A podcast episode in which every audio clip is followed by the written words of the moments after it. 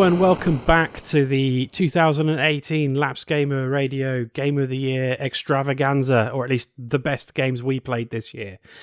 Uh, in the last episode, we ran through five through three of our top games. Uh, in this episode, we're going to be doing our honourable mentions, our biggest disappointments, and then our top two games that we played this year. Uh, I'm joined once again by Andy and Chazzy and Nick. Hello. Hello. And Adam is still stuck in near Earth orbit and is sending us regular transmissions. Speaking of which, here's Adam with his honourable mentions and his biggest disappointments.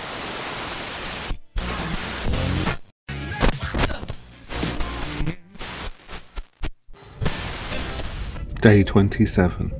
Still in space. Very grumpy at this point. Keep hearing whistling sounds. Don't know who it is. Perhaps I'm truly gone insane. In the meantime, I will tell you my most disappointing games and then my honourable mentions. By far, my most disappointing game was Below. I had played it at an Xbox Media event years ago. Super excited about it. Didn't get anything out of it. Hated it. Will probably never finish it. That's by far the worst thing. Now let's be positive and talk about honourable mentions. Hellblade's Senua's Sacrifice was fun. Definitely portrayed mental health in an interesting way. Um, obviously not a game from this year, but did come out on Xbox this year. Monster Hunter World didn't quite make my top 10. The most accessible Monster Hunter game to date, and as a result, more enjoyable for me to play. Uh, Dinner Date was a super cool game based all around one evening around a guy waiting for a date that never showed up and his growing insecurities around that. Uh, Observer had Rutger Hauer of Blade Runner fame He kind of played a detective who could like splice himself into people's brains and stuff. Super cool game. Um, and my last honorable mention is going to be Don't Stop Sneaking. A kind of simplified Metal Gear Solid send up. Really fun. Top down. Um, looks like Metal Gear Solid, I guess. Has a cool base building mechanic. And that's it. Now, enjoy the rest of everyone else's top tens. And hopefully, I will be back off this um, space station by 2019.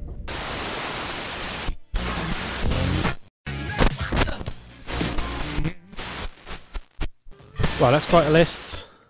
Uh, Hellblade: Senua's Sacrifice. I haven't played. It's just gone up on uh, uh, Game Pass. So yeah, I by the time this that episode game, comes out, I also am terrified to play it at the same time. yes, yeah, there's, I've got high hopes. Yeah. uh, given that the the um, the pedigree and the history of that studio, uh, I don't want to be disappointed. I met a guy who worked on it um, about two months ago at a, Uh-huh. at a toddler's birthday party, so that was fun. When you bump into.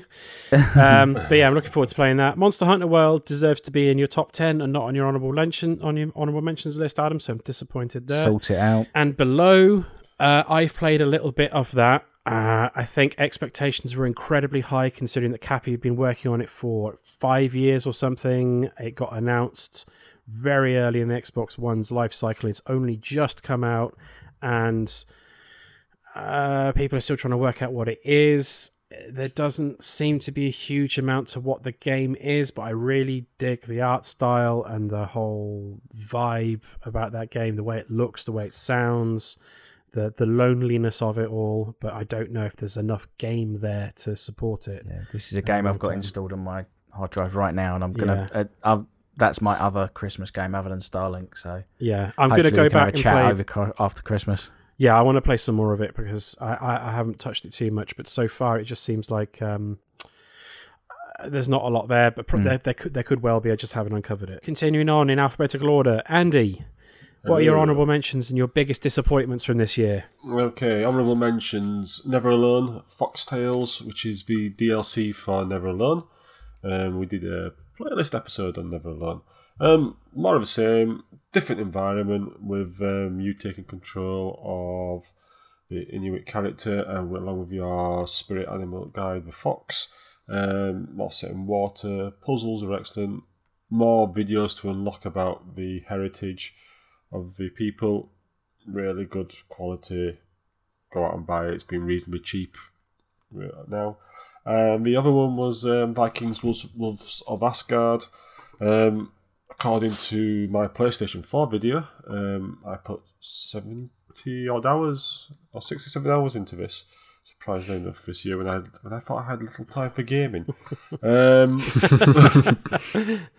so yeah, I mean it's not Diablo three or in terms of that um, caliber, but it's a solid dungeon crawler. Dungeon crawler, yeah, yeah, loot loot fest dungeon crawler Yeah. sort of game. It's it's from what I've seen, it is very Diablo esque. It is, it is, but it's more Norse based, so you'd love it, Mac. Um, Yeah.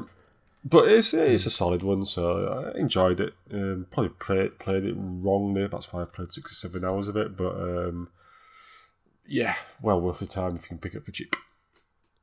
Um, disappointments. Now I'm pretty sure I played this this year. Far Cry Primal. It's it's set in an absolutely unique um, time period, and the theme was unique. There's not many games set in prehistory in terms of first person, allowing you to go explore the caveman um, environment with saber tooths, tigers, and mammoths, and all sorts of other weird types of mammals. And after about four hours, I just switched it off and never put it back in. I'm going to get rid of it. it. It was such a disappointment. It was so boring. It was so turgid. It's slow, was- isn't it? Yeah, really slow. I thought the we've taken a very it's, you know like it's difficult to say if we take a lazy, but it just seems to be haven't put a lot of budget in. We haven't put a lot of um, art design into it, so we never. cre- What I understand, it never goes beyond the saber tooth tigers. The pigs look like modern pigs, which were modern pigs at the time. At that time, but it was just nothing exotic about the world that you feel that it should have been. Um, that was just It's a a, massive it's a bit like um, Majora's Mask in that it's Yeah. uh, an asset flip of certain assets from Far Cry uh, Yeah. 4. Four. Yeah. It's the same um, map, I believe, isn't it? They've just Yeah, changed a little map. bit, little that's bits of it. But it's kind of it's one of those that it really should have been. It's a mod, isn't it? It's not. It's not a full game.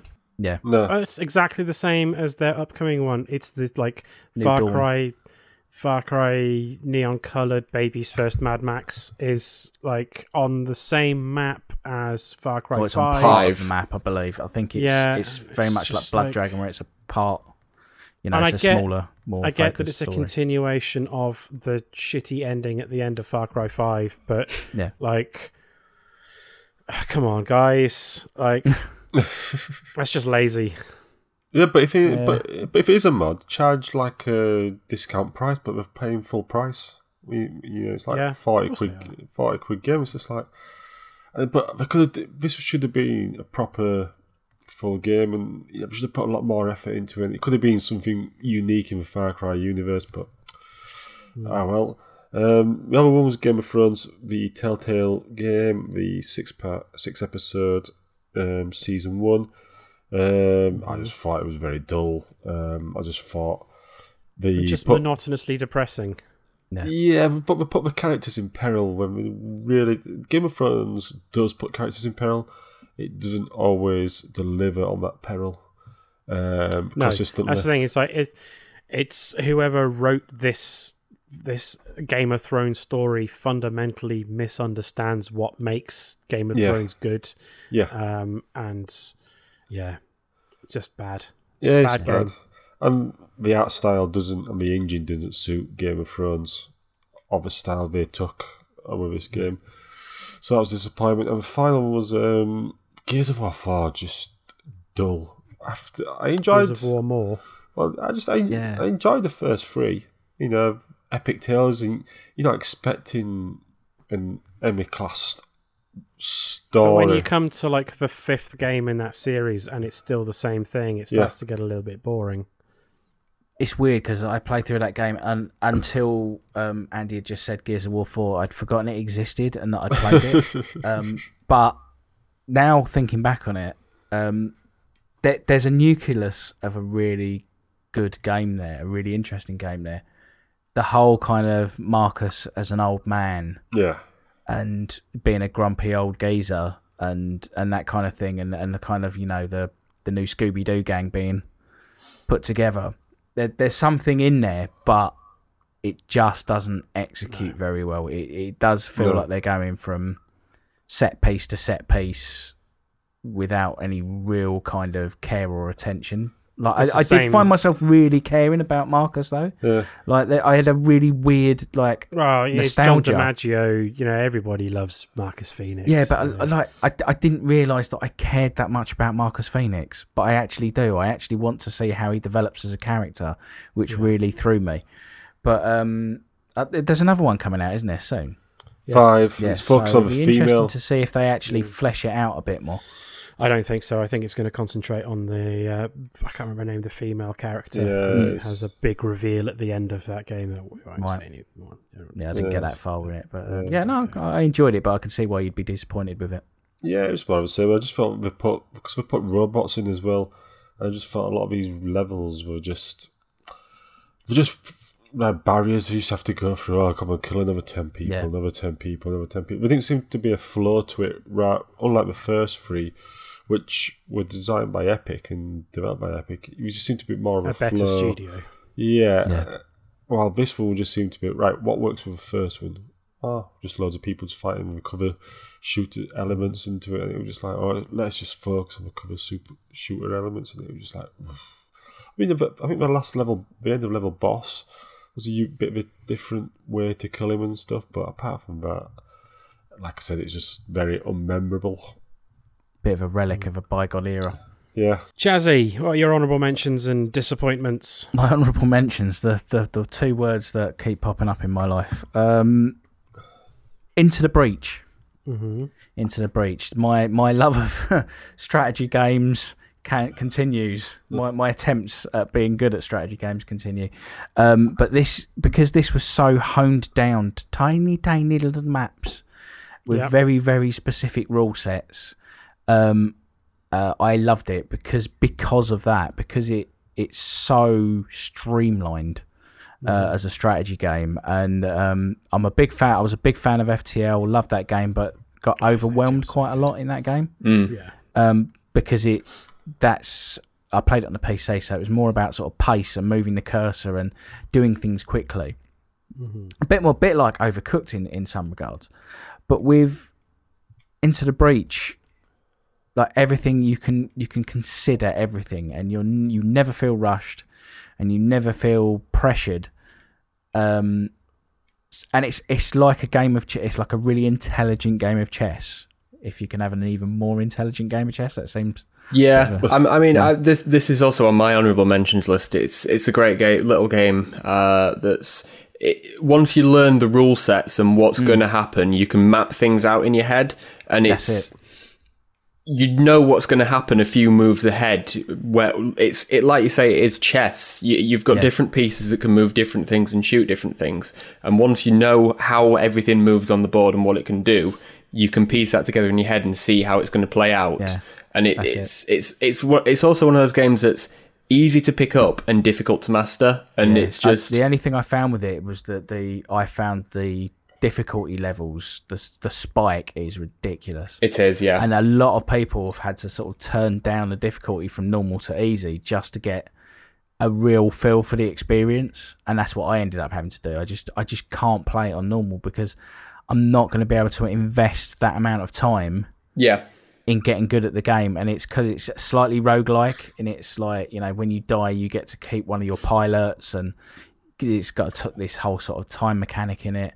So you go back in time every time you you fail and um, you try again um, you know on, on another timeline. And yeah that I, because I wasn't able to keep because I kept dying and I kept losing pilots and I wasn't really gaining any extra abilities I was just never getting any further than a certain point and dropping it down uh, to easy suddenly the game opened up for me and I I felt more it felt more alive. Yeah. So yeah, I, I- like I said, it's a brilliant game, and if it clicks with you, then it that's it. Like, especially on like normal difficulty, like it, it is just one of those like perfect little games. It, But like I it's, say, it's, it's- it's a proper just one more go game as well. It's, That's it, it's yeah. so compulsive, and it's it's out on Switch now, I think, as well. Yeah, it like is, all that's good what I games. picked it up on in uh, in the end, and it's perfect for on the go as well. But like I say, it's just that that whole difficulty spike uh, situation is what kept it off my list in the end. Mm. And then uh, the other game on my list is Onrush, a game that I have championed and like I've, I've played with you. We've made LGR play videos about it. Mm. I, I think it's a brilliant, brilliant take or a, a new take on a, the driving genre that people just. What's the best way to put this? It's a new take on a driving genre that needed to be made, but fell flat on its face because it wasn't explained well enough in in game. the in the marketing, did not. Yeah, the marketing did not make clear what that game was, Yeah, uh, and I think a- a combination a of battle royale car game yeah, should make money hand over fist. and like yeah, a combination of like the marketing not explaining what it is, and also people maybe looking at what it actually was and thinking, well, this probably isn't going to work when it totally does. Yeah. Um, yeah, it, it did not. It did not do well. It was a victim of a of a really vicious backlash. Mm. And um, yeah, it's such a such such a shame because the way that that game handles the the things that it's doing, the way the adrenaline rush that it you, you get off of it when you make and you know when you take someone out and carry on and you you're making chains of start uh, like you know chains of takedowns and stuff.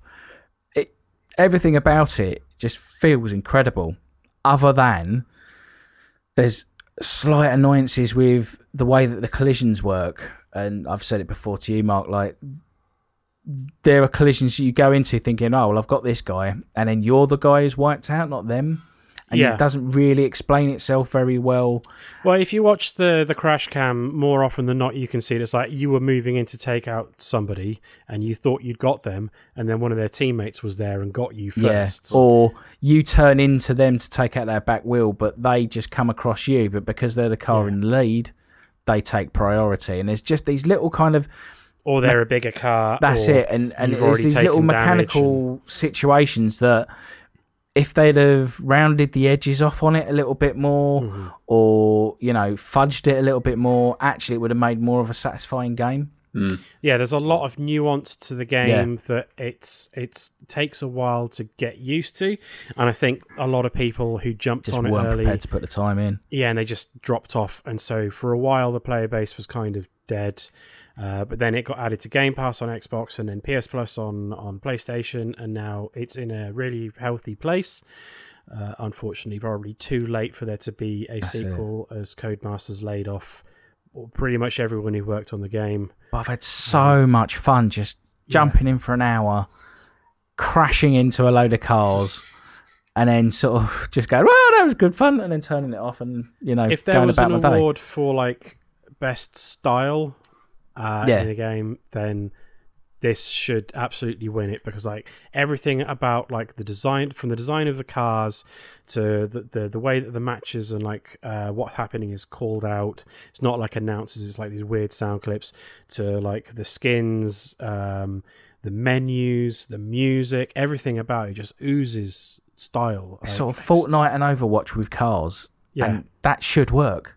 yeah It just should, but and it Yeah. does to a degree, but I don't know. It's just not quite there. And I, like I've always, I've said to you time and time again, there's a revision of this that they can make that they can iterate on Mhm. that is superb and will be up there with the likes of Split Second and Blur and those kinds of games. And it, it I just don't think they're gonna ever be able to get to make it. no It's such a shame. It's too late, unfortunately. brilliant game, phenomenal game. It's a great game for someone who wants to just pick up something for an hour or half an hour and just have a bit of fun, not really take it too seriously, and then turn it off and go about your day. It's brilliant. Love it. So, and then, and then on to the disappointments, the other end, the less enthusiastic end.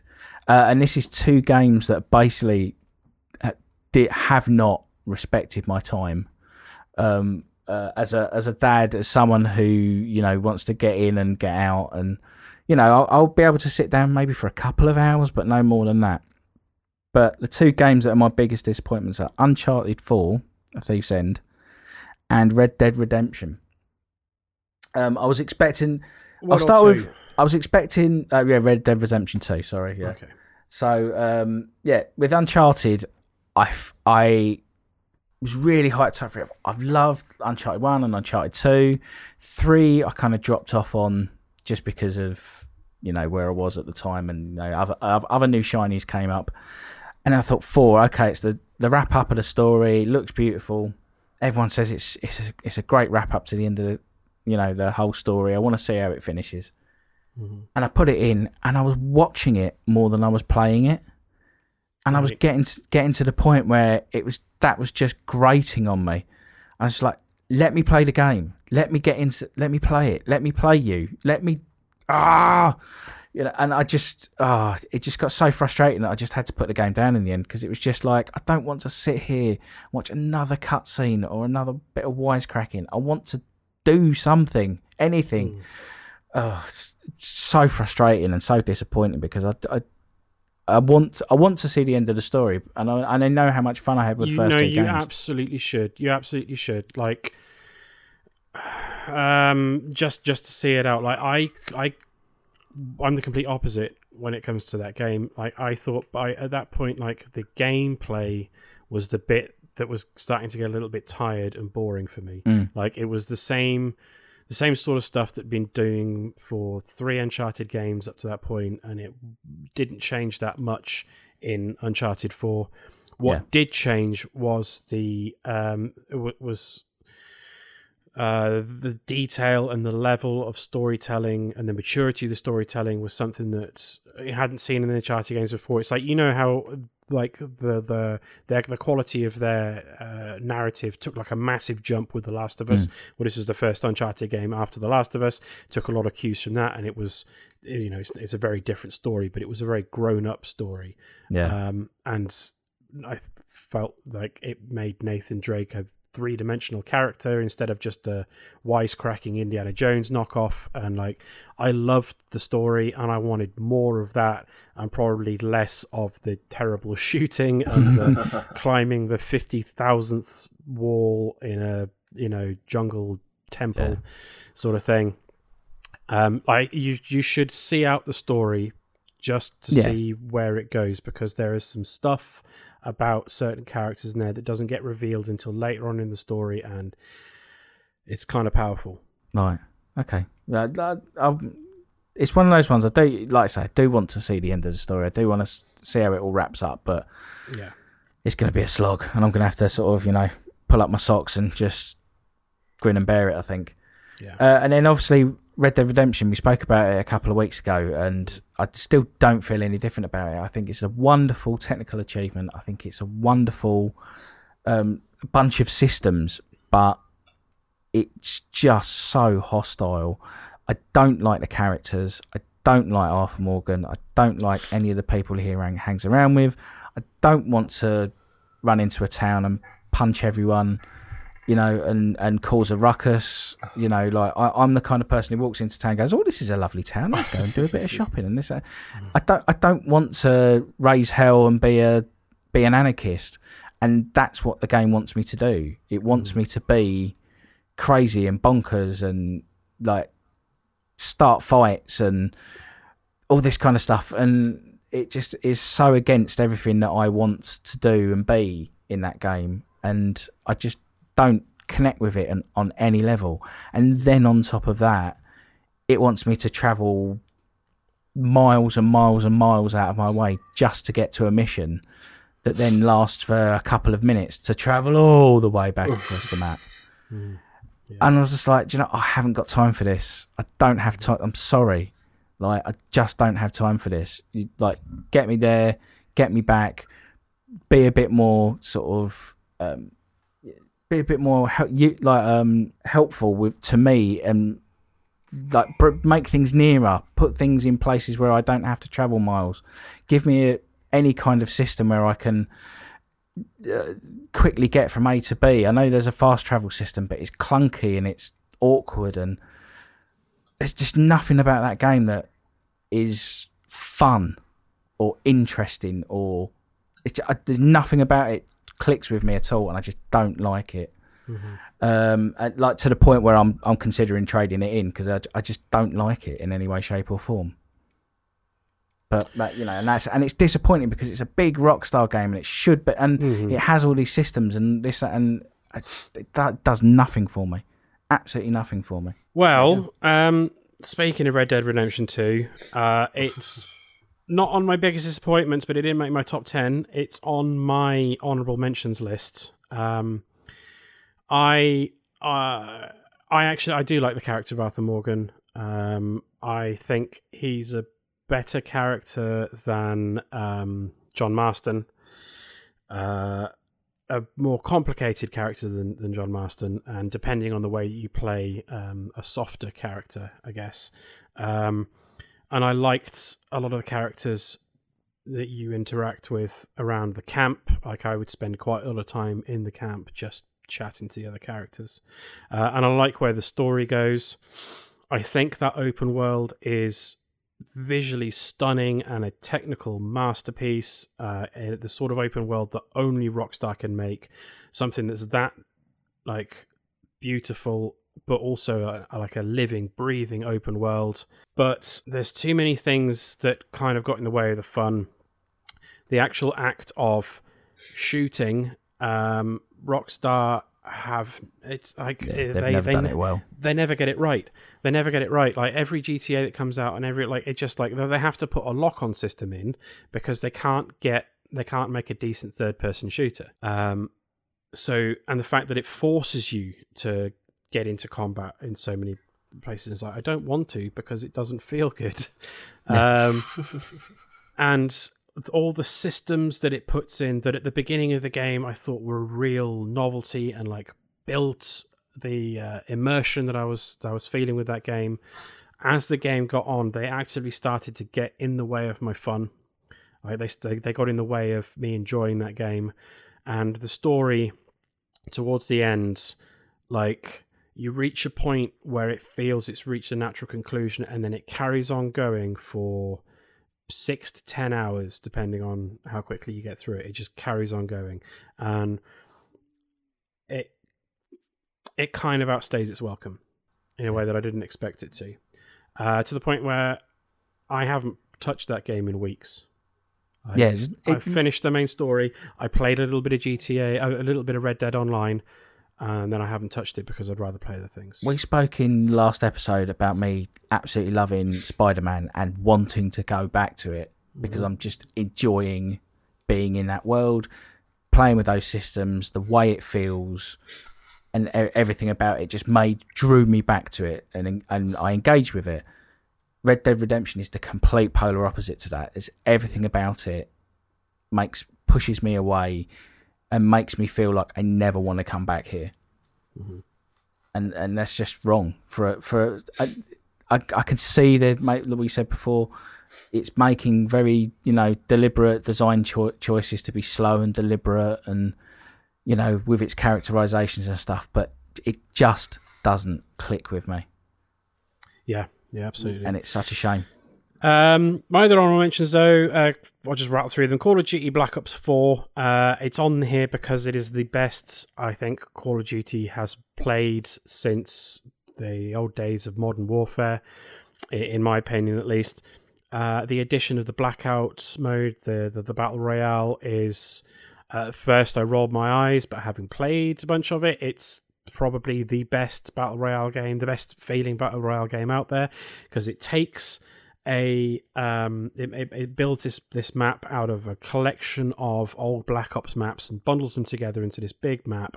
Um it's like pubg and fortnite but it's call of duty so the shooting actually feels good.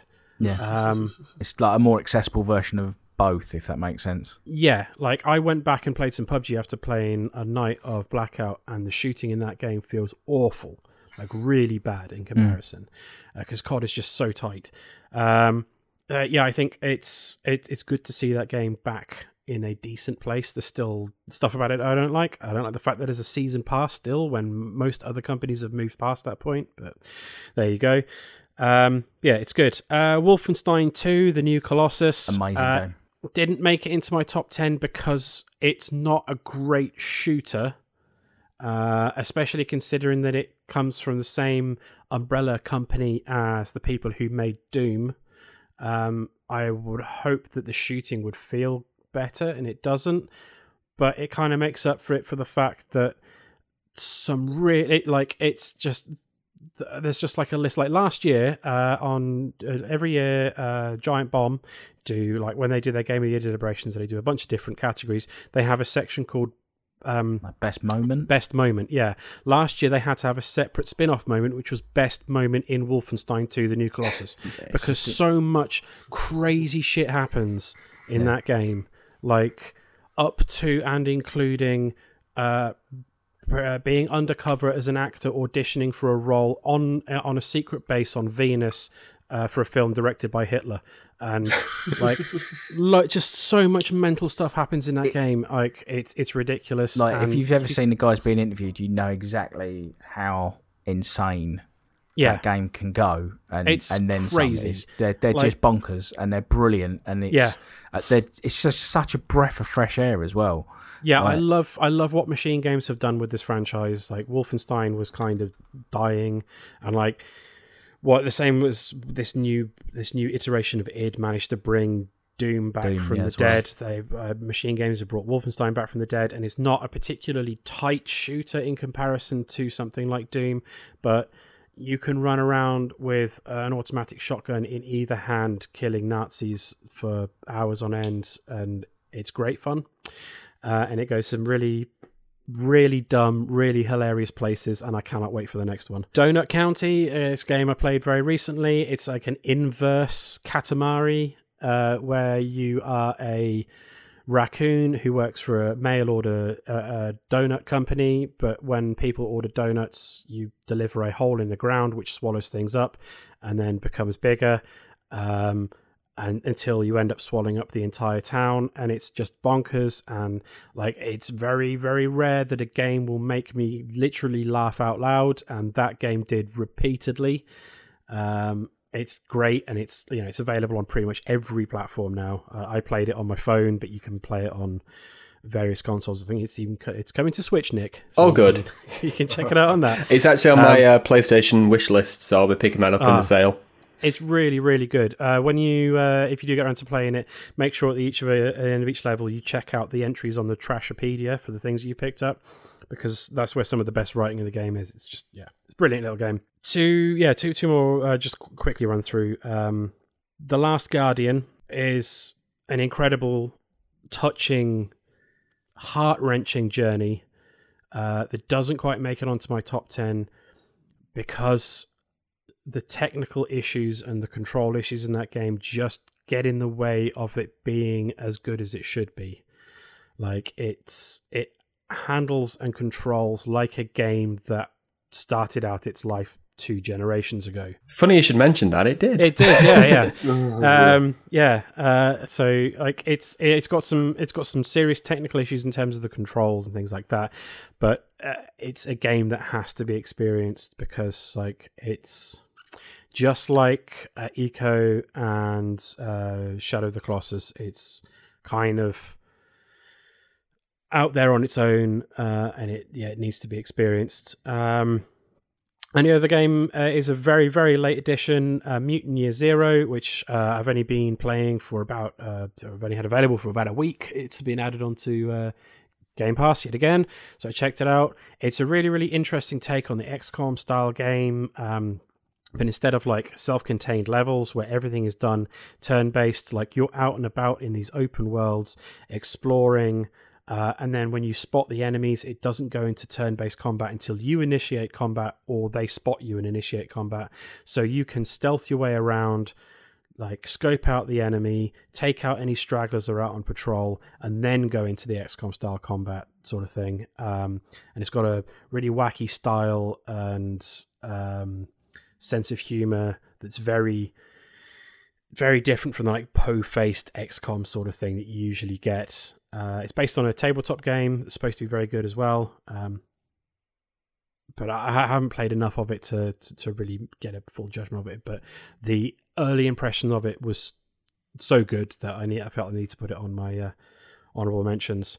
Um, as for my biggest disappointments, um, there's only two: uh, Destiny Two, uh, The Curse of Osiris, and Destiny Two Warmind. Um, the two first expansions that came out for Destiny Two early this year. So, um, Warmind wasn't too bad in terms of what it did with its gameplay, uh, especially with the end game stuff. But it was it kind of made it made light of two of the most in, two two incredibly important characters in the Destiny lore in Ana Bray and um, Rasputin, the Warmind. Uh, in that their like their storyline was a bit meh, bit nothing, um, and also um, I can't remember his name, the big worm that you fight at the end of that that story um, who's an incredibly important character in the Destiny lore, turns up for one mission, and uh, you can kill him in about five minutes, and he's supposed to be a god in this game. Um, but Curse of Osiris was just one of the laziest pieces of DLC I've ever come across in in anything, let alone Destiny.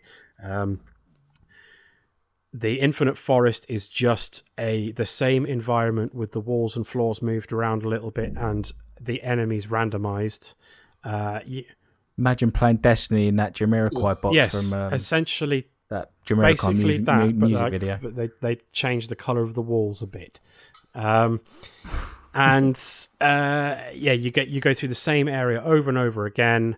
Like Osiris, the main character in this in this campaign, is incredibly important in the Destiny lore, and he turns up for a cutscene at the beginning, and then talks a few times to you over the radio, and it turns up for a cutscene at the end, and then that's it. And I felt so annoyed by that.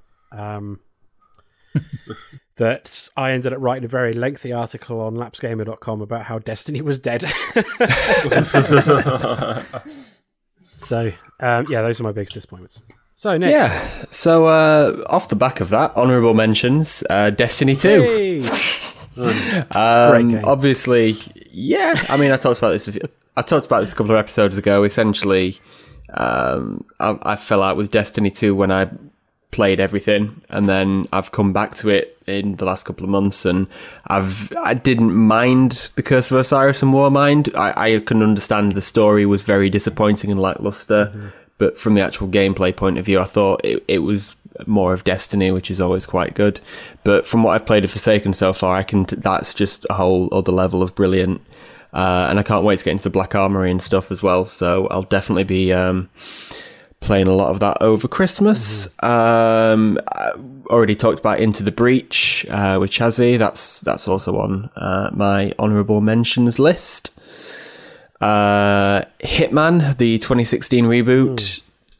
Um, My it's game such a year that year. it's Yeah, such a here. brilliant game. It's it, it takes it's hide it's not stealth. It's hiding in plain sight, and it, it's what I love about it is it's Groundhog Day. Every every time you go back, you learn something new about the same the routine. You learn another person's uh, route or timeline. It's just incredible. It's great in how predictive it is, and also how you can mess with the sandbox. It's honestly, I I could spend hours just playing around and tinkering in it. Uh, Diablo 3 on Switch, because I had to have a Switch game in there, apparently. uh, and finally, Far Cry 5, which um, the story wasn't great, let's face it. They never are. The, they never are. Um, there were moments where it, it kind of took you out of the game because it was trying to shove the story down your throat. I didn't really appreciate flying a helicopter one minute and then suddenly my vision went all blurry and I was in a dream world. um, but overall, if you get to the end and ignore the story, it, it was a very good experience just from blowing stuff up, essentially, which is what all Far Cries are about, isn't it? I can recommend playing through that game in co-op. All right. It it does make it a lot more, lot more bearable. Mm. Yeah.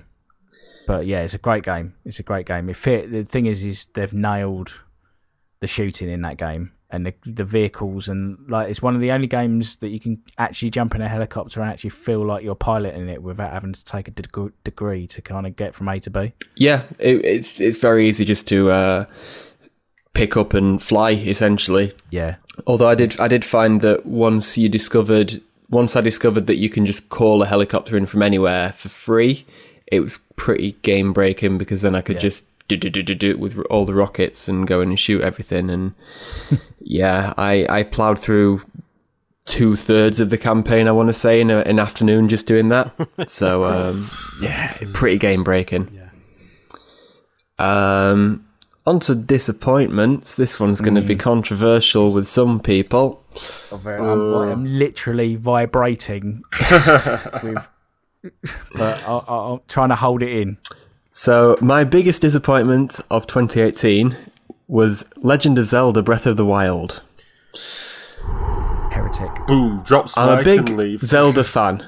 I am a massive Zelda fan. I have loved all the game, pretty yeah, every, all the games since leg, uh, since the first one. Essentially, one of the first games I remember playing was uh, Link to the Past. Um, obviously, Ocarina of Time, Wind Waker. I've loved everything. Even the DS games, Spirit Tracks and Phantom Hourglass, thought they were great games. So I was really looking forward to getting my Switch and getting into Zelda, and I did for a certain period of time, about 10 hours, I want to say, about. And then it just gave, it gives no direction whatsoever of what to do or where to go. And It tells you exactly where you go to. You go kill Ganon. Yeah, exactly, it, it, it puts three dots on the map somewhere and it says, go and kill these three people and then That- eventually go and that's- kill That's Ganon. completely optional. You don't have to do that. You can go straight to Ganon if you want. Well, there you go. Uh, and th- apart from that, you've just got to go around and collect shrines and uh, it, some direction of where to go and what to do. uh, Just my attention span is not there apparently anymore, and I just got bored and couldn't uh, travel from point A to point B fast enough to keep for something interesting to happen. If that makes sense, Right. and I just found that whenever I would make time to sit down and play it, I'd get bored traveling to somewhere where I thought I could do something and then just switch it off and play Fortnite instead. so, uh, Kids these days. Yeah, days. that, that, that game is an absolute masterclass in like how it, for me anyway, in how it is. It's a very much the reverse of what you're saying, actually. In in that, I never felt that I was more than a couple of, you know, minutes away from stumbling over an encampment or seeing an uh, seeing something that was interesting that I wanted to go towards that would then lead me to another mission or a side mission or an interesting village or something to explore. Some little secrets. That's it. yeah.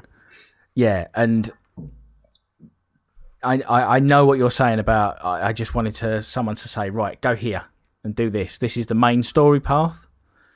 But the the thing that makes that game great is the fact that it just totally releases the shackles of the the what you expect from a Zelda game yeah, and and the formulaic nature of it. I think that's the problem because I love the old school Zeldas so much, Yeah. and I love.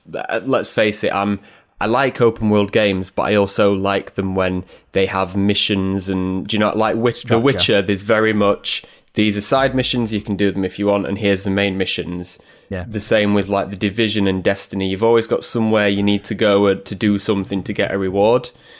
Yeah. Whereas there just wasn't any of it. It was all self gratification, and I just I've not got the attention span for that at, at the moment. So Yeah, no, it's definitely a definitely a game that you need to be in the mood for. But um, yeah, but it's just it's just every that's just one aspect of that game. The, the whole kind of uh, just the the puzzle the puzzle uh, temples and the the bosses that are puzzles and like you say, just being able to walk straight up to the boss from the pretty much from, as soon as you're released out in off off of the plateau, and just so many things that you just would not expect from this game, this this genre, uh, you know, whatever, whatever you want to call it, this franchise. And yeah, it's just it just blew the it just this game blows the doors off what a Zelda game can be, and I love it and I adore it, and it's just made there's so many brilliant choices. Some might say it's can't- the best game ever made. It, it is one. Of, it is one of the best. Yeah, it is. It's the best Zelda game that's ever been made because it's it it, it challenges its, its own.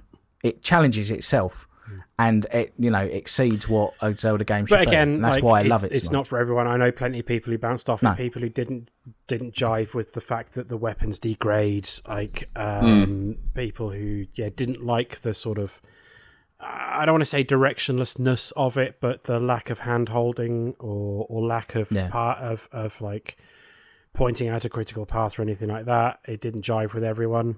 I mean, those people are wrong, but Yeah. I don't know. I like, like I am. I am an unabashed, f- total fanboy of that game, and like from the moment I, I played it at the, the the launch event to the day I got it home, to the you know, it, it's it's just phenomenal. And like Zelda, like I, I'm a massive like uh, Zelda fan. Like I've um, like Wind Waker is was my best favorite game of all time and this just blew that out of the water. As soon as I started playing it, I was just like, no, this this is it. This is the one. And um, yeah, I just yeah, like I, I completely understand. Like you, you're just not feeling it, and it's very much like what I was saying about Red Dead. Like if I'm not feeling it, I'm not feeling it. But Yeah. it's one of those ones where you want to go. I, I wish you'd love it too. Yeah. So please come and come and join our cult. We will accept you with open arms. Okay, let's move into our final two then. So, uh, first of all, here's another dispatch from Adam.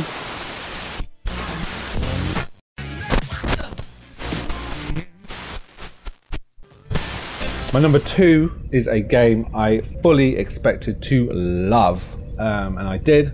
It's Hitman 2. My game of the year in 2016 was Hitman. This is basically just a continuation of it. I fully expect if um, IO hadn't left Square Enix that we would be seeing uh, this game just as an expansion of the first one, and it would have carried on without any additional.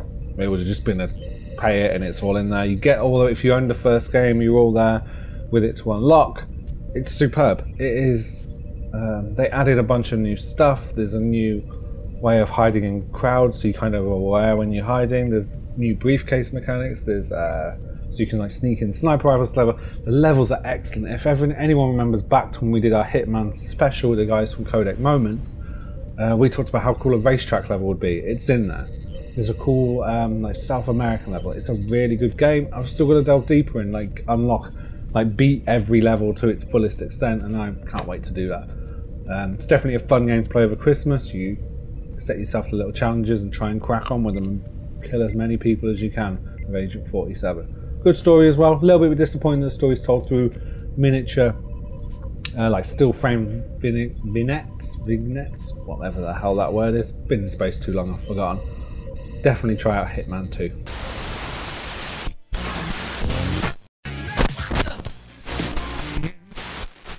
Hitman 2. Um, well, uh, Hitman was the first Hitman was both mine and Adam's game of the year in was it 2016 when it came out? Yep. Bloody hell, time fly when you when you when Yeah, you're having man. fun.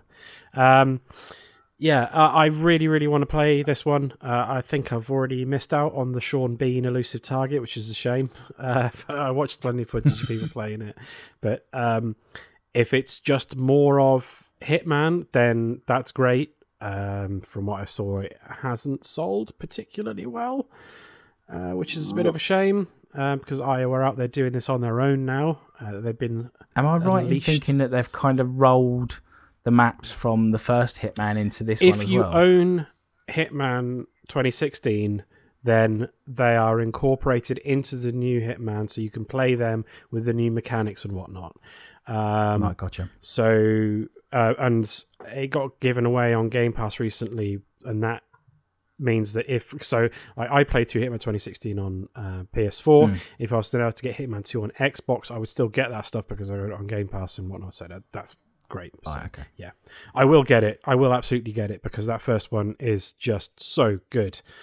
Um, like like you were saying, Nick, it's just sort of like a like the whole it it does stealth in a way that no no other game does in that with the whole hiding in plain sight thing. Because the actual stealth elements like crouching and hiding behind stuff it doesn't do that very well but that's not what that game is about. Um it's about like, hiding in plain sight and coming up with the the the, mo- the the new and more ridiculous ways to kill your targets with exploding rubber ducks or throwing a fire axe at them or shooting their plane down with a cannon or like you know whatever it may be like um yeah i really want to play that game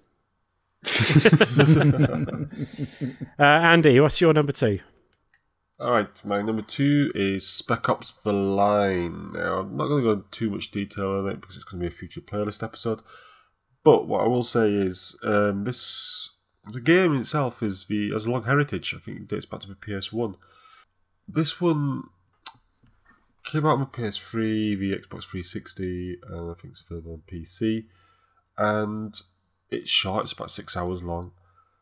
Um, it's set sort of like in a future where I believe it's, right, it's Dubai um, has been covered by a massive sandstorm.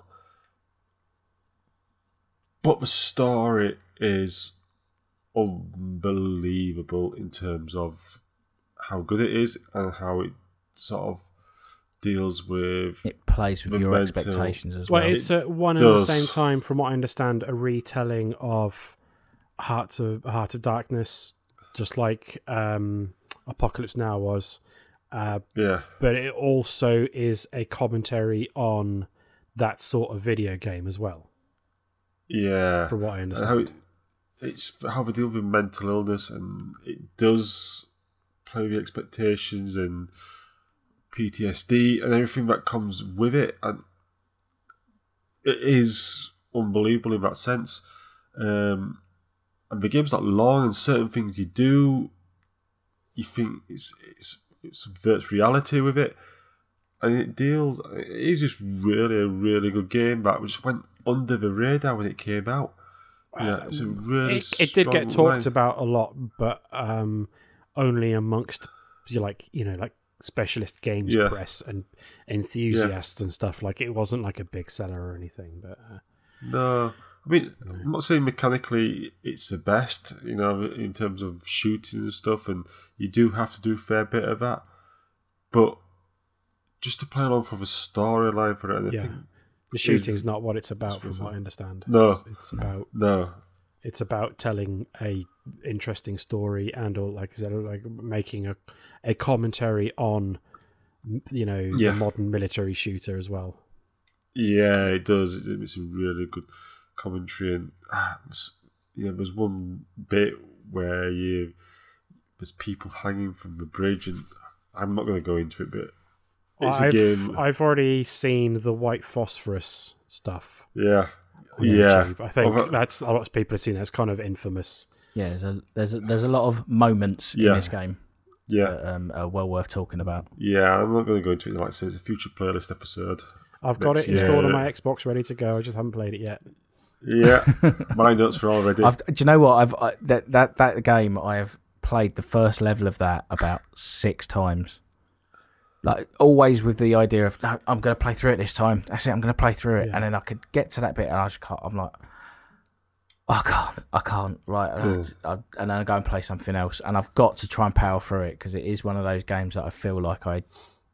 I'm, I've got to go from start to finish and, and, and experience that story and that narrative because it does feel like a bit of a like a lost gem. yeah, I mean, you could like say six hours. That's so you could play it through in one sitting, essentially.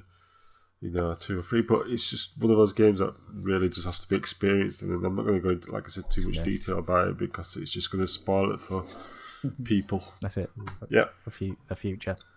that's my number two. Cool.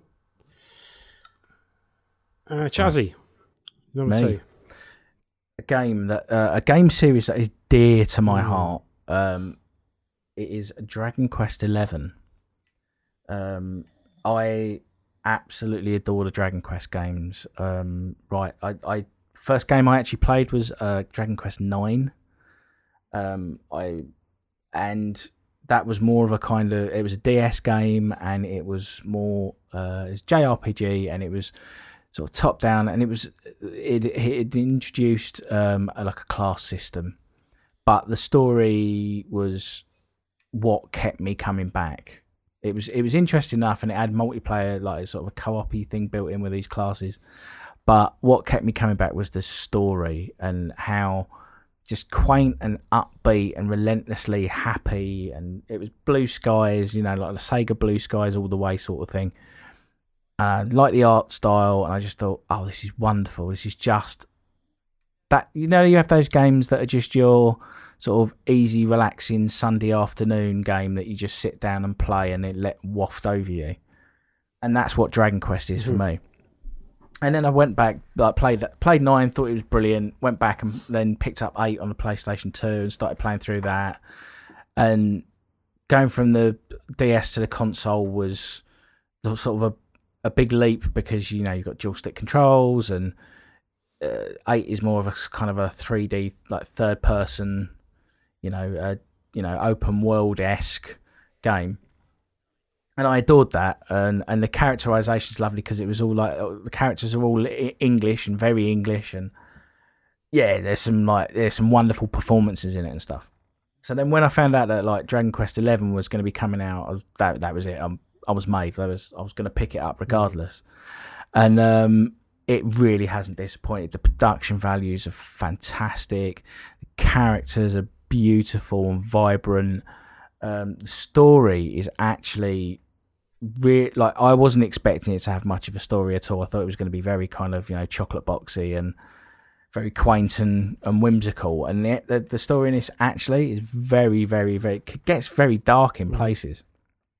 I don't know if you've um uh, I know you've played um, Dragon Quest Builders, and it's takes is very similar to that. You know you you you you play it and then all of a sudden you go, oh, actually this is getting a bit more kind of uh, dark than I expected for a uh, you know a bright happy JRPG. Like the the cutesy graphics and the design Yeah. of the enemies and everything in that game kind of belies Mm. a sort Dark of heart. like yeah yeah uh, but it, like it's it's uh, i guess it's kind of i don't know it's weird it's it's um it, it has its roots in a lot of like japanese folklore which is uh, kind of quite dark Yeah. you know like the same as like you know european fairy tales are when you when you when you think back and you Yeah, look at Hans like, Christian Andersen is Hans- just yeah. yeah. And you look at like you look at Hansel and Gretel, like that shit's fucked up. They cooked her in an oven.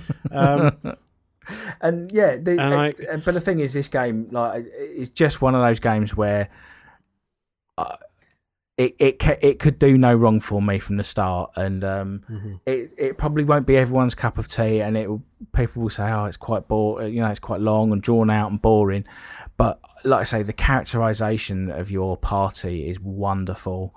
Um, Mhm. yeah, I, I don't want to go into too much detail, but there's like you know some of the characters. It's what I appreciate about it is it is an unabashedly classic Oh, JRPG massively.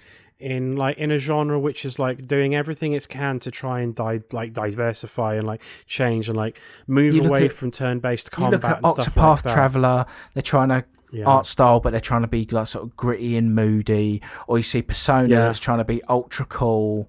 Or you know, everyone's got a everyone's got a hook, Or like even Final Fantasy is just like a completely abandoned Yeah, turn-based and- combat and everything and all that. And this is just no. We are going for traditional, traditional, traditional, yeah, easy. You know, kind of turn based. Right, you you'll go, then you'll go, then you'll go. this is the same Dragon Quest that you Yeah. played when you were a kid. It just looks nicer. and it's exactly what I've wanted. That kind of I don't have to engage my brain too much, but there's a nice story. It, mm. th- there's there's a bit of difficulty to it. Then you know there's lots of twists and turns, and I just, it's beautiful. It's just that game where I can sit down on a Sunday, put it on for an hour, and just let it waft over me, and just and it makes me feel happy. Mm. even even in the dark moments, it's just like it just makes me feel like oh, just it's like a, getting out on a nice sunny day out and out into a, you know and going out for a picnic. It's one of those kind of like oh, just everything about it just uplifts me. I love it, absolutely adore it. So if you're into your JRPGs and you just want something really classic to sink your teeth into, Dragon Quest like Eleven is, is yeah, the game. if you have a soft spot for old Dragon Yeah. Quest or Breath of Fire or old school Final Fantasy sort of games where it's just, you know, a good versus evil fantasy story, but with like, you know, the classic JRPG twist, Yeah. then it's absolutely a game for you. And there's not like once upon a time this was like this is just like uh every JRPG is like this, but nowadays because everyone's trying to trying to find their own unique thing, it's kind of it's weirdly refreshing to play something like this that is so traditional. yeah, yeah, Yeah. Adore it. Okay. Uh number two, after having spent all of my biggest disappointment section complaining about Destiny 2, my number two is Destiny 2, uh, Forsaken. So after so Destiny let, let me let me get into the critical path here first. Destiny 1 comes out. It's new and it's fresh, and there isn't another shooter that does anything quite like it, but it's massively bereft of end game content or main game content and story and Bungie haven't quite figured out how to make this Diablo esque shooter, And it's been rushed a little Uh, bit. Yeah. and it's been rushed a little bit, and the story's been changed in pre development and whatnot. But I loved it anyway, and it was like my social game of choice, and I pumped, according to the my PlayStation Live video, 2008 hours into that game. Um, and then the first expansion comes along and it's it's more destiny but it's kind of disappointing and then the second expansion comes out and it's more destiny but it's even more disappointing It and does nothing for the end game content. cu- and then the community was starting to turn against Bungie, and then they brought out the Taken King, and boom, it's like the game has turned around completely. They fixed pretty much everything that was wrong with Destiny, and it went from being on the ropes to being like one of my favorite games to play. Like, oh, it was it it was incredible. Then fast forward like a year, Destiny Two comes out um, and it's got a story and a campaign and characterization, and then you get to and then you get to the end, and it's got like a really good raid, but that's it. Like the end game stuff was kind of Yeah, the brick, breath. the brick was no wall real, came, like, up, endgame came up very quickly. Uh, and then the Curse of Osiris DLC comes out, and it's massively disappointing. And there is no end game grind in that. And then uh, the um, Warmind DLC comes out, and it's massively disappointing. And there's a little bit more of a end game grind, but not enough. And the community is at Bungie's throats, and they're outside Bungie HQ with pitchforks and torches. And then Forsaken comes out. Are you noticing a pattern yet? Um, and it completely turns everything around and it's fixed pretty much everything that was wrong with destiny and gone from a game that was on the ropes to being one of the my favorite games to play um, the difference is this time uh, the uh, not only is forsaken uh, to destiny 2 what the taken king was to destiny 1 it's fundamentally changed the way that the end game works. In every Destiny expansion up till this point, the end game has been get to the highest power you can to be able to raid. You have to raid. You've got to be able to get a team of six people together and beat the raid, and then you'll get the best gear. And that's how you reach the max power and everything. Uh, in Forsaken, they decided that, yeah, we're going to put a raid in, uh, but we're also going to put in you know multiple other routes that you can take to be able to reach the max power level because not everyone can get together a group of six people who can spare three or four hours to smash their head against the raid until they figure out how to beat it. And so forsaken has got not only has it got a fantastic campaign but it's got an entire area uh, of the game which is only available in the end game like an entire end game area with secrets and challenges and new events and and strikes and like a dungeon which is basically a three person raid.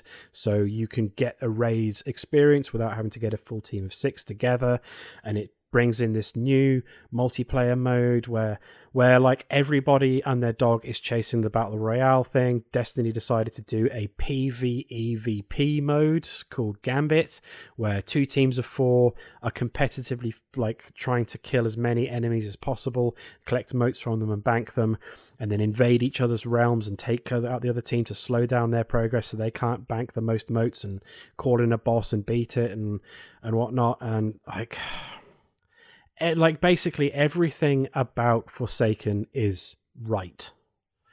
Everything. It sounds smart, you know. They got it. They got it pitch perfect, and it's like for the first time in Destiny's history, the end game grind is about is not about raiding. Like the raid is there as an option. The end game grind is is like there's just so many different ways you can do it. There's like ascendant challenges. There's this uh, thing called the blind well where basically it's like a, a, a rotating horde mode thing with special bosses and like secret challenges and and hidden secrets and it's great. It's really really good. I like it brought me back from thinking i was done with destiny which i i'd been low with that game before but i'd never reached the point where i thought right i'm done I don't want to play it anymore. I'm just going to uninstall it. I'm done. Like they've had their chance. Now, they're always one DLC away from cocking things up. I up. was going to say, it is a roller coaster. Yeah. It does go down as well as up. The first week of the Black Armory expansion to the Forsaken expansion was pretty rough. Uh, they put in a new mode. Um, and set the entry requirements to it significantly higher than the max power level anybody could be uh, the, up to that point. They raised the power cap as well, but nobody at that point on week one, when the Black Armory launched, could actually complete the challenge. like, um, and so they had to go in and make some adjustments and stuff. And it's like, it's you know, it, it's sometimes it's a bit of a there's a few niggles that need ironing out, but they've also gotten really good at fixing that stuff fast. Like they launched it on a Tuesday and it had problems. It was fixed by Thursday. Like um whereas before that could take weeks and weeks for them to like pull their thumbs out their asses and actually do something about it. Like it's Destiny is in a really really good place again. And Destiny uh, Destiny 1 is the game that I've played most on PS4 according to that video. Destiny 2 was a close second. Um like this franchise is the series that I have put the most time into um, outside of like Civilization and Football Manager. Like it's the game that I play the most. It's my social game of choice. It's it's the game that I play with my other half. It's the game that I play with lots of my friends. It's the best feeling shooter out there. And because it does so many things right, when it gets things wrong, it makes it even more disappointing. And so I'm just so happy that it is in at least for the moment in this, this excellent position. Um, there was there's only the the existence of one other game this year stopped me from putting Forsaken as my number one game of the year. Um, I'm just incredibly happy with it. And that's this week's Destiny rant over. A positive run. yeah. Um, next week, I'm sure, like I, something all horrible will happen. You'll be this week losing in- your the mind that they've changed Oh or my nerfed God. something. Yeah, just just you wait. They'll they'll they'll nerf my favorite gun, and I'll hate the game again. And I'll be ranting about it on Twitter. anyway, Nick, what is your number two game? So, my number two game uh, only came out the other w- month. Uh, it is uh, Pokemon Let's Go Pikachu. Uh, I suppose you could also have Pokemon Let's Go Eevee, but let's face it, it's not as good. Um, Yes, yes. I mean, again, I've I've told her. I mean, again, I talked about it the other week. It's it's Pokemon. Uh, I've loved Pokemon since I was very very young. Uh, obviously, there's always the moment where you fall out with Pokemon because you're too old and cool for it, and you're playing Call of Duty instead and shooting people in the face. But now, uh, when you get older, you sort of realise that actually cutesy, fun Pokemon fighting each other, it's it's great. Um, and for them to go back to their roots essentially and create uh, a love letter um, to the original games and for just to experience them again and for new people to experience it in anticipation for what's what's probably to come next year. It's it's amazing and I can't recommend it enough if you've ever played a Pokemon game and enjoyed it or if you've got kids uh, and it's it's literally it's the holiday purchase this year. I think it's incredible. I, I w- have it on good authority that I will be unwrapping a copy of Let's Go Pikachu on Christmas Day. So uh, I will. I'm, I'm really looking forward to playing. Your letter to Santa went through, did it? Well, yeah. I held his wife hostage. Dark. Um, yeah, I, I've I've seen my other half playing the inferior version of that game in um, Let's Play Eevee, and it just looks like the version of like yeah, it's the, the version of the classic um, Pokemon game that I always wanted because like it, you know it's got beautiful, colorful, reasonably high fidelity graphics. Yeah, they've taken a lot from fixed- sort of the artwork they've gone with for the D- DS games and kind of blended that with the original anime kind of stuff. And they've just Yeah. created what you kind of envisaged in your head all along.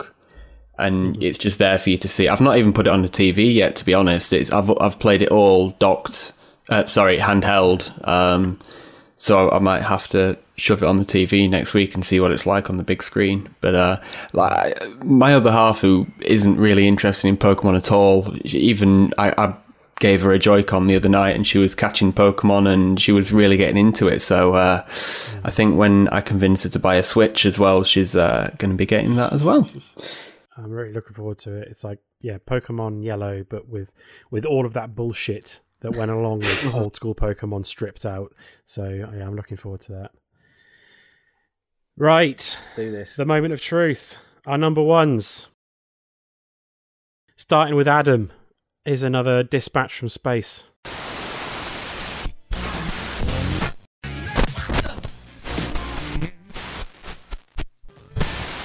My game of the year, as I said when I first started this, I did not expect some games to be on here, and my game of the year is Forza Horizon 4. Set in England, so maybe that's a little bit of it. Like I feel homesick and want to do things to do with home, and just driving through the countryside reminded me of parts of Yorkshire. There's the um, I found that environment more interesting in Australia. The Australia in three was like a lot of barren outback areas, which you could argue the forests and the woods are the same in this one.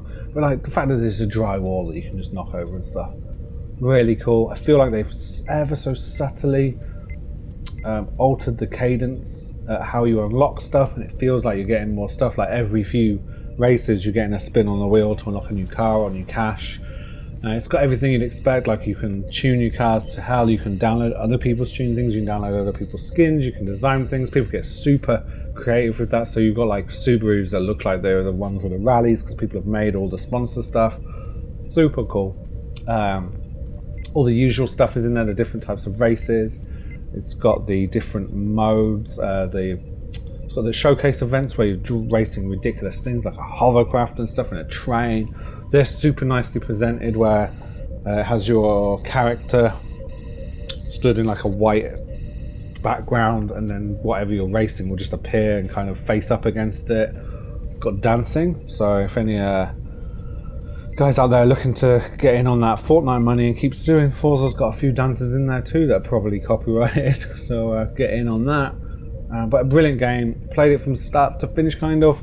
So beat all the single player stuff. And it also has Forzathon Live, which is a cool bit. Every few days there'll be like an event, and it will tell you to drive to X area. And you kind of do like co-op challenges, a bit how Burnout had with the eight-player challenges. So it'll be like collect a certain amount of speed, driving through this speed camera, trash this village together, and do this. Create, do like hot laps and beat a certain time with everybody.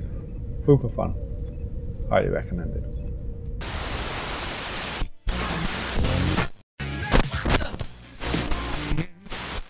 So Forza Horizon Four. Uh, UK version. I it's it's on my list. it is it's in my top ten. Uh, it just didn't quite make it into my top five. It's really really good. Uh, I don't like the Forza Motorsport series. Uh, they like the full blooded version. Um, I, it's not a case of like I don't I don't think they're good games. It's just that they exist in a world where Gran Turismo Sport also exists, and I can only fit one, you know, really detailed racing sim into my life, uh, and it's GT Sports. Whereas uh, the um, the Horizon series is just that right level of arcadiness.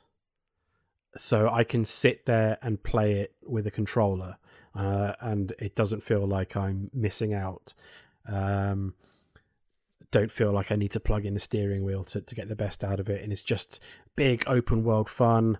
Like Forza Horizon Three was uh, was in Australia, and it was like beautiful, varied environment. And when they first announced Forza Horizon Four, I was like, oh, it's going to be in Britain. That's a bit boring. I thought that's I, I wasn't looking forward to it, and then you started to see it, and then actually played it when it came out on Game Pass, and like, no, it's it's fantastic. Like bombing around like countryside that's supposed to look like you know like rural Yorkshire, uh, and some of the northern coasts, and then Edinburgh and some of the Scottish mountains, all condensed into one map.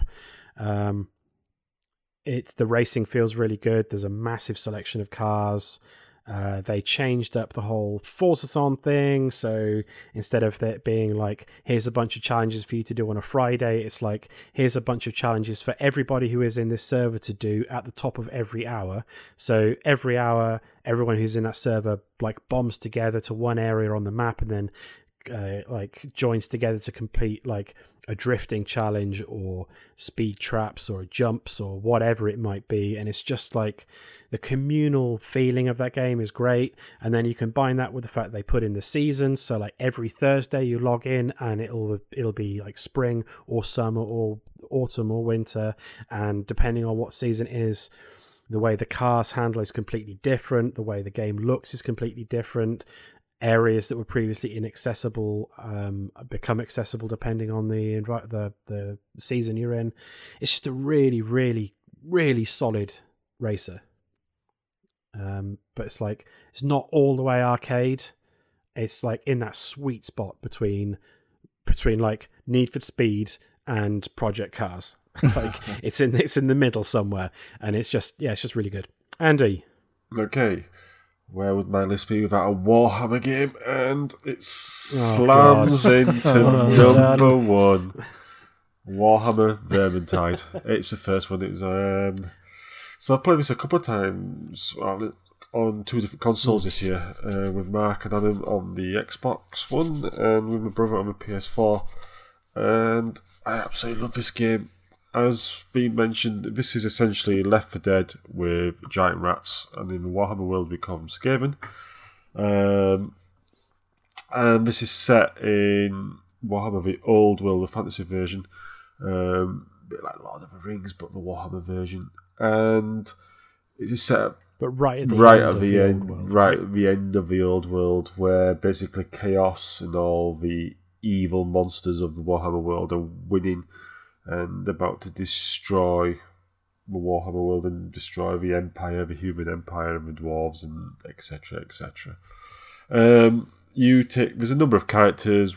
You could be a witch hunter, you could be an Empire swordsman, you could be an elf, um, you could be a dwarf, um, and essentially you just play through f- together up to four players um, through the levels, um, completing the missions, um, fighting different sorts of enemies. So there's Skaven with like uh, hooks that um, will drag you off and start and strangle you, or basically put you up on um, a big pike and start strangling you. There's ones that fire That happened bullets. to me a few times. It did. You had to be, had to be rescued a number of times.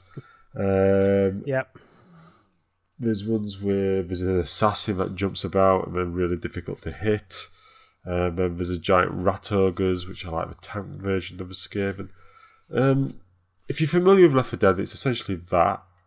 Um, the weapons feel really solid. There's a progression system throughout. There's a bit of grinding. We've reached a level with my brother where he's getting a bit frustrated because we're not completing these the, the various missions because we're a bit weak, and or we just cock up and this tactics you, you really do have to think about your tactics and what you're going to go after these objectives and how you're going to go after and stick together.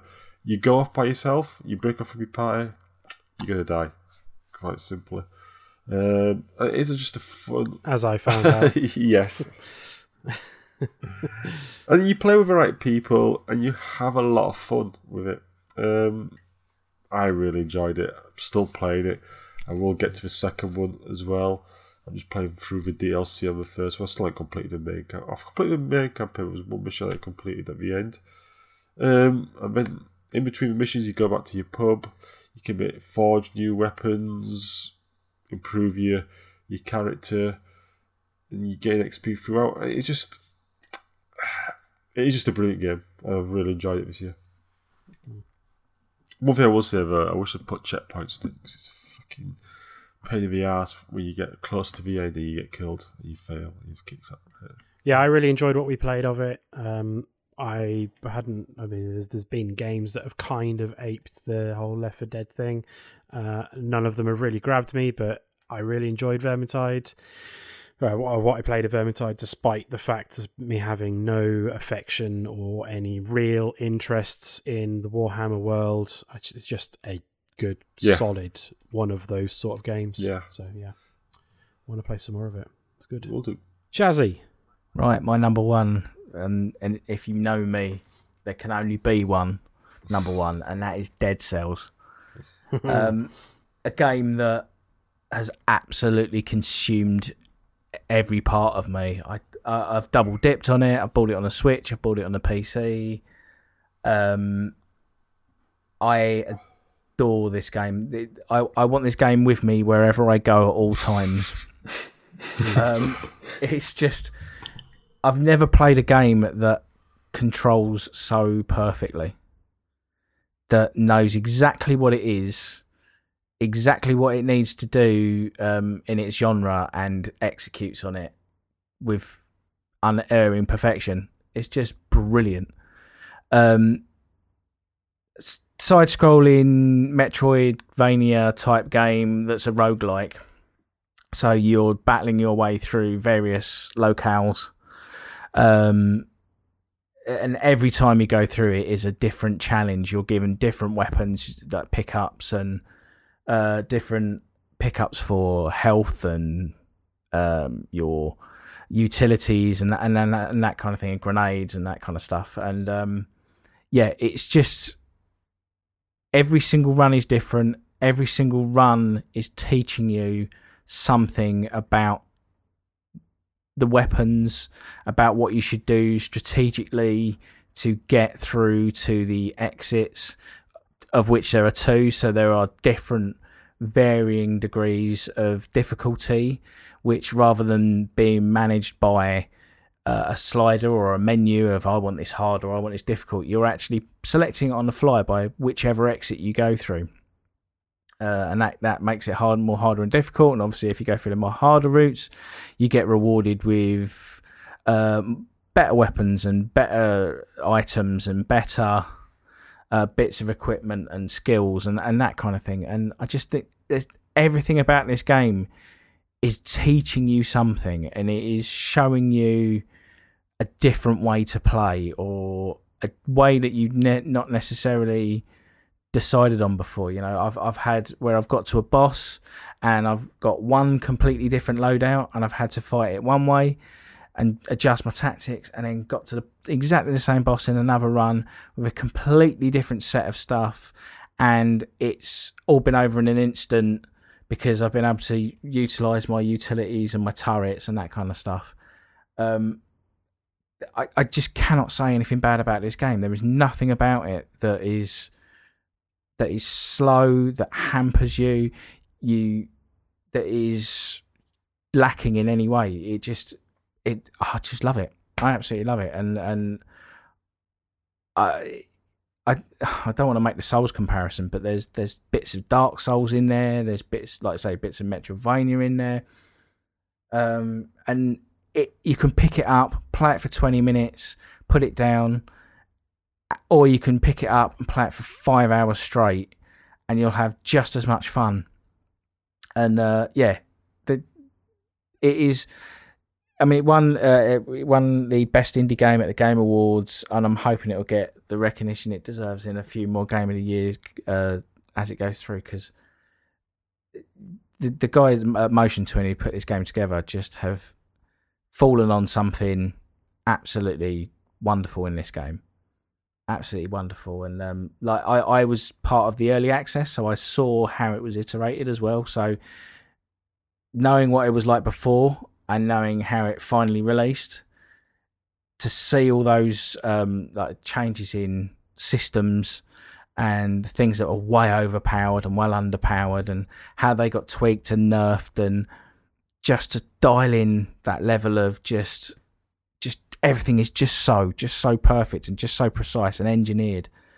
Uh, yeah, just a, a, phenomenal, phenomenal game that a lot of people have overlooked just because it's a 2D platformer and a roguelike, I think. It's fiendishly difficult, but it's one of those games, though, where if you die, it's not because the game has cheated you or anything like that. It is absolutely your fault. Yeah. And, but there are ways around messing up. It's just a case of learning. Uh, the the combat and the movement and the dodge rolling and everything is just so tight. It like the the game feel. Yeah. Um, if you want to use that phrase, It's up there uh, with it's like just Mario and Meat Boy, and you know, Destiny for having you know perfecting gun shooting. It's Yeah. up there with oh, this is just how it should be. Yeah, yeah. Yeah. Uh, every other game, uh, every whatever the one of these sort of like run based roguelite side scrolling hack and slash games is now going to have to look at look to this as being sort of like the benchmark, Yeah. the standard. Beautiful art style as well. I forgot to even put that. in. Yes. The music's wonderful.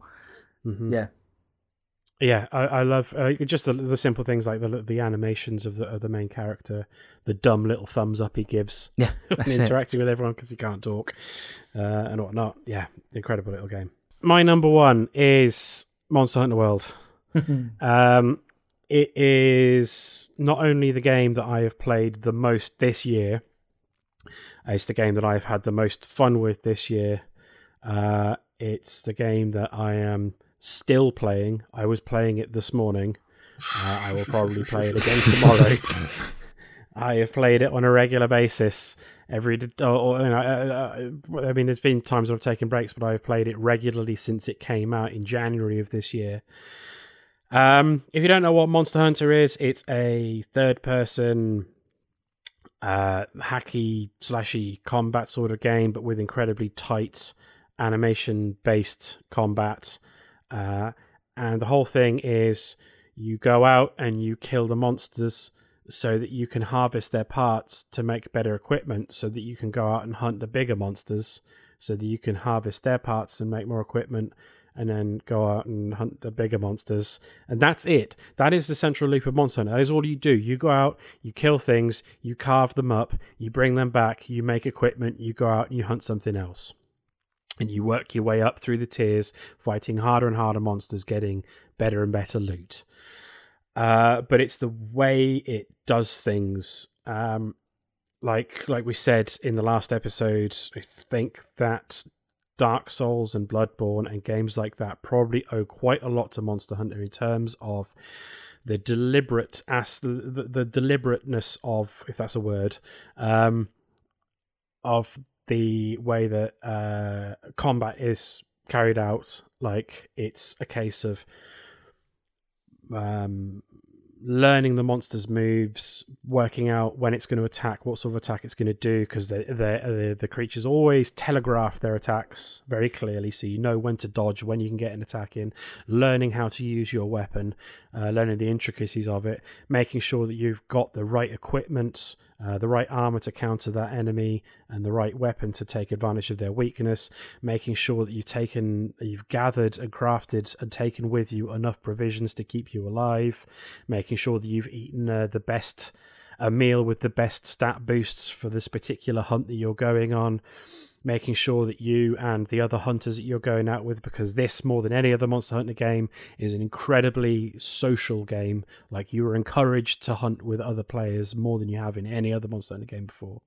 Uh, making sure that you've got co- equipment that complements each other, that you're carrying the right number of traps and the right type of traps to give you the best advantage to take down the monster. And then you kill it and you carve it, and then you take its bits home, and then you make new stuff and it's great. like, whereas games like um, Destiny or even Diablo and games like that, it's a case of you just kill everything and hope that what you want drops randomly. You just hope that RNG, RNGesus is good to you and that he gives you the weapon or the piece of armor that you want, uh, and you just hope that it drops. In Monster Hunter, if you want a particular weapon or you want a particular piece of armor, you look at the parts that you need for it and you go out and you get those parts and you craft it. That's it. you don't have to rely on RNG. The only randomness about it is if you need a particularly rare part, there is a percentage based chance on whether it will drop from the monster, but there's always ways of increasing that chance by like chopping its tail off or breaking one of its horns or whatever. So you'll specifically um, target the tail and, yeah. and keep targeting the tail until you get that piece drop for you. Exactly. Yeah. yeah. Like it does it does loot in a way that other games don't. Like it doesn't just dole it out to you randomly when uh, the random number generator decides that you deserve to have it. It makes you go out and it makes you earn it. Like um and yeah, it's just so good. But like I was saying like, about um, about the tracking, and like you were saying there, uh, yes, there about the prep as well. Like you say about earning it, you you you, if you put the effort in to do that prep, you'll earn the you know the right to take that monster down a bit quicker. You'll earn the right, mm. you know, to if to get the better piece of armor, the better bit of kit out of it, and yeah, it, there, there's effort in this game, the effort you put in is massively rewarded on the back end. And they they've stripped out. It's still a it's still a difficult game to get into. It uh, it it explains things better than ever a Monster Hunter ever has before, and it's taken out a lot of the nonsense that has been in Monster Hunter games to a certain degree.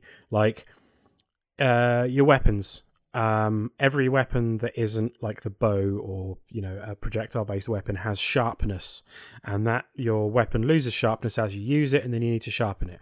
In old monster hunter games you would have a finite number of whetstones and then you'd have to gather more of them. You'd have a finite number of like nets to catch bugs or fishing rods or stuff like that and they just make that like a single use item now. It's just like you have a whetstone you will always have a whetstone yeah, and stuff like that. They got rid of a lot of stuff like that, and like you said, not sectioning off the the areas with loading screens in between. It's like one cohesive map, um, each of these zones, um, and they're still segmented and numbered, but there is no transition when no. you're moving between them. It's just one open area. Um, adding in the scout flies so that it's easy to be able to track the monster rather than just trying to guess where it'll be, um, like you used to in the old ones uh, but it still doesn't explain itself particularly well. It does. It's got tutorials for the weapons, but only teaches you the basic moves. And so, like the, all the intricacies, the best that you can get out of the weapons, you have to work out for yourself by watching YouTube videos or or whatever. Like it's a game that relies incredibly on its community. Uh, people who are experienced in Monster Hunter and people who play a lot of it to explain to other people how to how to get how to play it, how to get the best out of it. Um, and because that's one of the things I love the most about it is it is such a communal game. Like I've played a lot of games with people from all over the world, like this more than anything else apart from COD. Um, people always seem to be wearing headsets, uh, but instead of like calling, uh, you know, calling your sexuality into question or making disparaging comments about your mum, uh, they actually openly talk about different aspects of the game. Uh, and so, like, you jump into a server with a few people, and they're in a hunt, and then you jump in the hunt with them, and everyone's like chatting and saying what they're going to do next, and like helping each other out, and saying like, "How do I get this weapon? Well, you need to do this, this, and this." And it's like I've never seen a community that's that friendly uh, in a, in a in a video game. It's it's kind of amazing. Um, the only barrier but, but uh, with that is that because it's so massive in Japan and I'm playing on PS4, uh, you'll quite often go into a server if you're on the wrong time of day and everybody in there is Japanese, so you can't understand a word they're saying anyway.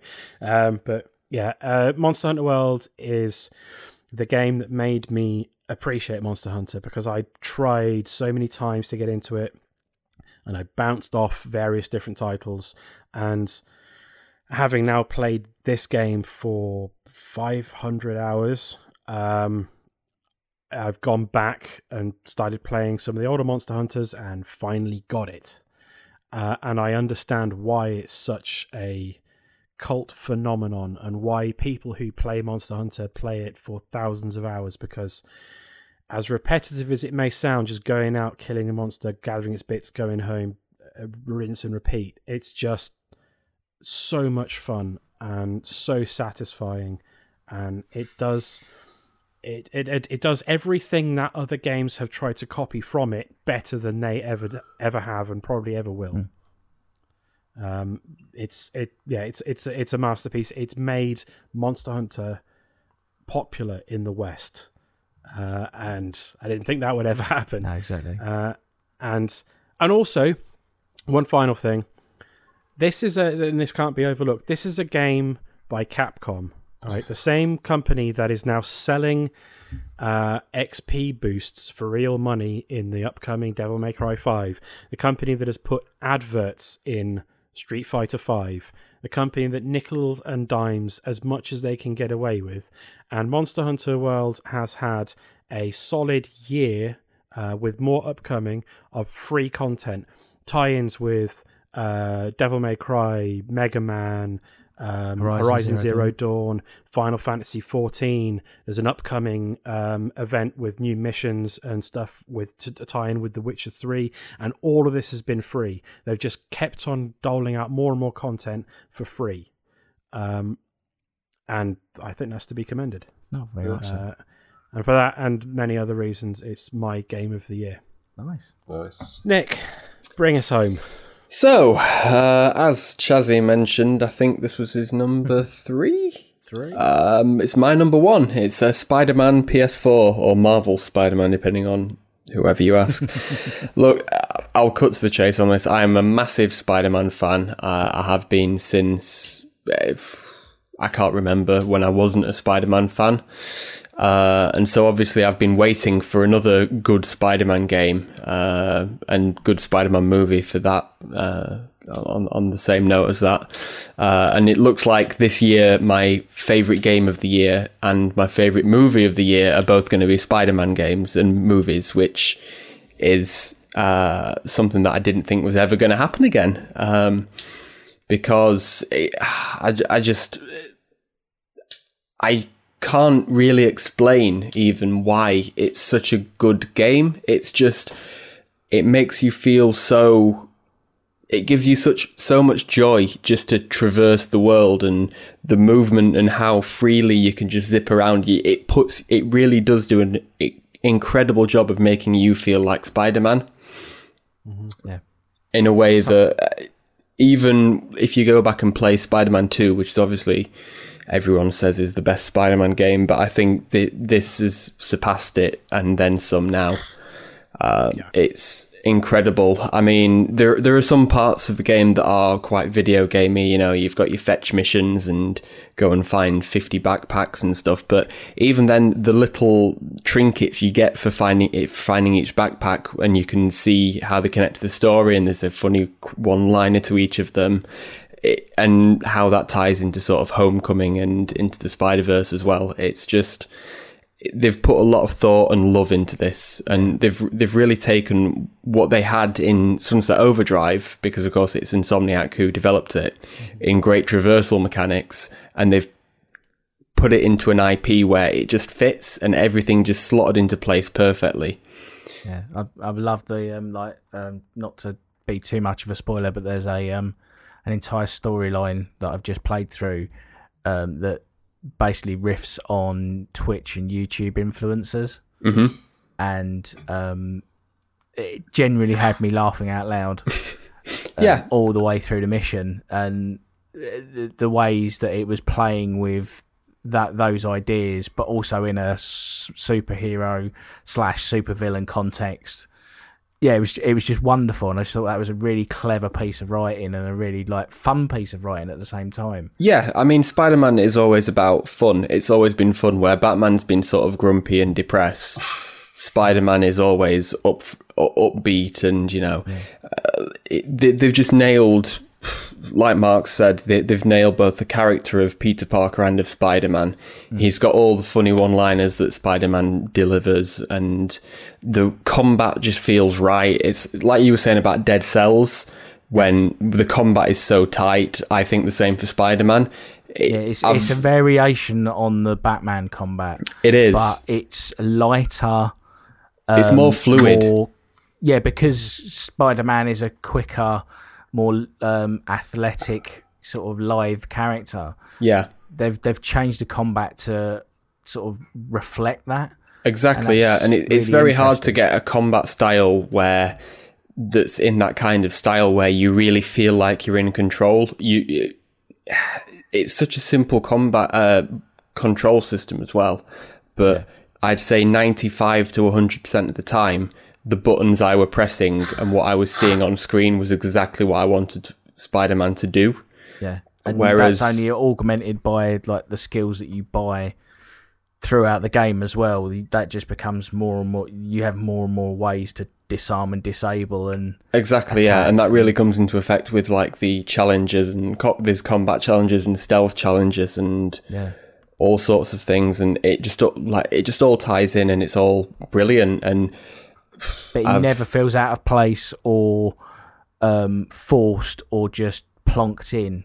no, Everything seems to mesh with everything else, which is quite unusual for a, an open world game as well. yeah, it, you can really tell the developers really love the IP and they've really taken a lot of care, attention, and they've really enjoyed working on the game. You can really tell that in the result.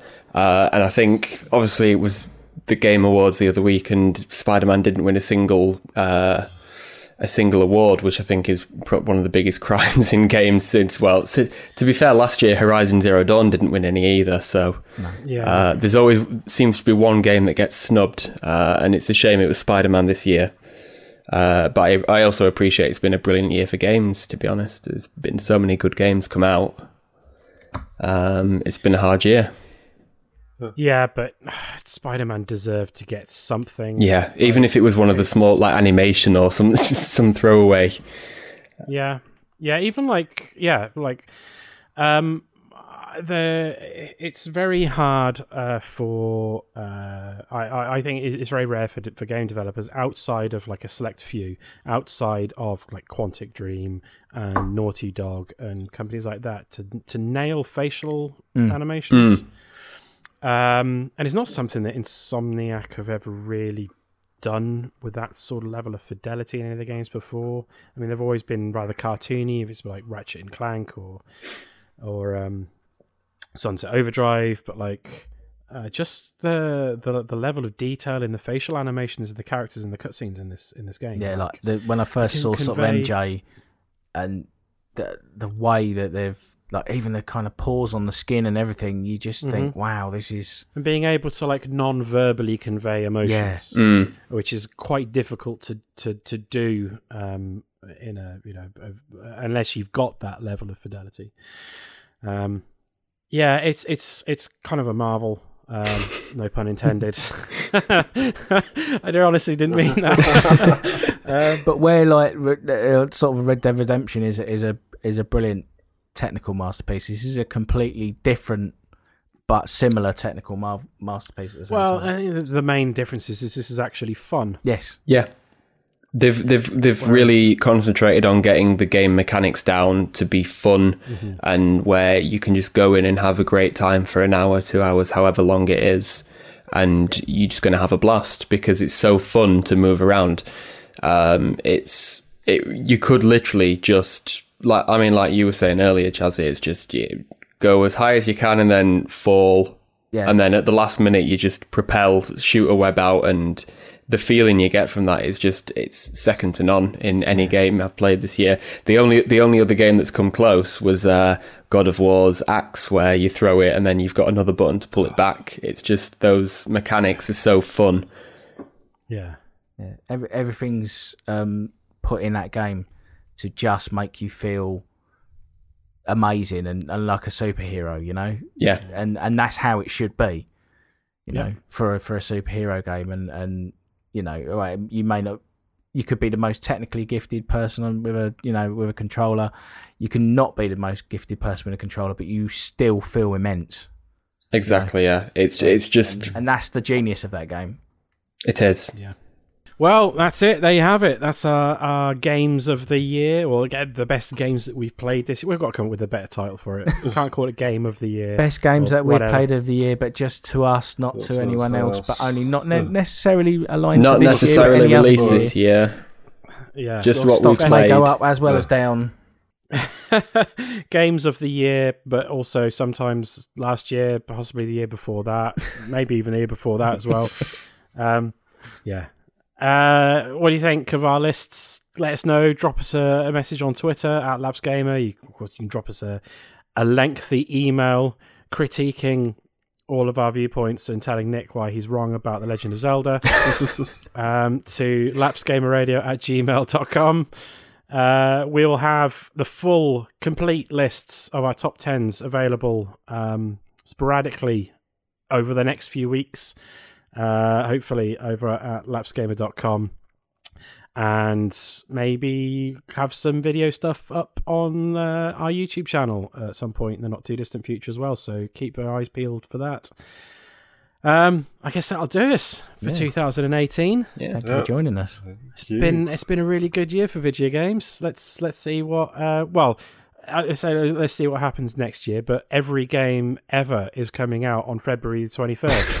so um, Yeah, gonna, we're in for a bit of a treat in the first couple of months of uh, 2019. Yeah, save your money. Don't go spending it on Valentine's. Yeah, exactly. and the yeah. Overwatch League starts as well. Oh, mate.